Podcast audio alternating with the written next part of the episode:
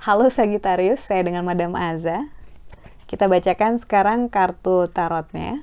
Yang pertama adalah untuk karir, bisnis, dan juga peruntungan Sagittarius ya. Kartu yang keluar adalah Hangman. Kartu Hangman ini menunjukkan orang yang sedang digantung terbalik di bawah air, masa-masa sulit, masa-masa di mana uh, bertahan saja gitu. Kartu The Hangman ini adalah representasi dari struggling dan suffering. Jadi uh, sedang berusaha, sedang berjuang, namun masih ngerasa banyak blocking energi gitu ya. Jadi kayak susah mau ngapa-ngapain, madam mau gerak susah, mau lanjut susah gitu ya, mau dapat klien belum dapat feedback, mau nerusin project yang ini masih di hold karena pandemi gitu ya. Ini adalah masa-masa di mana kita sedang dicoba, sedang uh, diminta untuk survive dulu kita mungkin boleh berambisi untuk pengen dapat A, B, C, D. Nggak ada yang salah dengan keinginan itu. Tapi pada saat situasi lingkungannya sedang tidak menunjang, ibaratnya kamu lagi berenang melawan arus gitu ya kalau mau ya monggo mungkin akan bisa maju beberapa meter gitu. Walaupun kamu akan kelelahan dibanding kamu istirahat dulu terus nanti kamu ngegas pada saat arusnya sudah lebih bersahabat gitu ya. Karena kartu The Hangman ini menunjukkan masa-masa yang sulit di mana seseorang diminta untuk bertahan dan tidak usah berpikir kejauhan bertindak melakukan perubahan yang terlalu banyak. Karena saat ini uh, mungkin yang paling bagus adalah irit energi dengan menunggu masa-masa yang lebih baik. Lalu kartu untuk percintaannya Sagittarius High Priestess. Ketika kartu High Priestess keluar ini menunjukkan pendeta tinggi perempuan. Kartu ini erat kaitannya dengan spiritualitas, dengan mental, dengan fokus dan juga refleksi ke diri sendiri dulu gitu ya.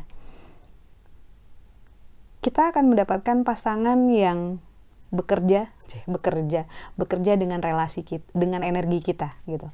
Karena energi itu kan beresonansi satu sama lain. Makanya kata orang ya, pasangan yang kita tarik yang masuk dalam kehidupan kita itu adalah pasangan yang tanpa sadar kita kira kita butuhkan atau kita pantas dapatkan. Ah, tapi dia kan brengsek, madam gitu. Tapi kita terima. Karena kita uh, subconsciously gitu itu yang kita butuhkan. Mungkin untuk mengajari kita tentang self value ataupun self worth kita.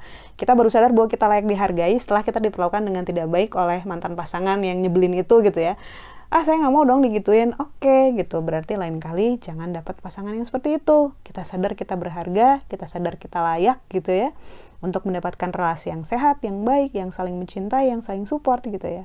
Karena itu kartu the high priestess ini lebih ba lebih banyak kembali ke dirimu sendiri Apa pun yang baik buat diri kamu, lakukan. Apa pun yang gak bagus dan menyakiti diri kamu, jauhi. Mau secinta apa pun sama pasangan gitu ya, mau sesayang apa pun, yang penting diri kamu harus dalam posisi baik-baik saja.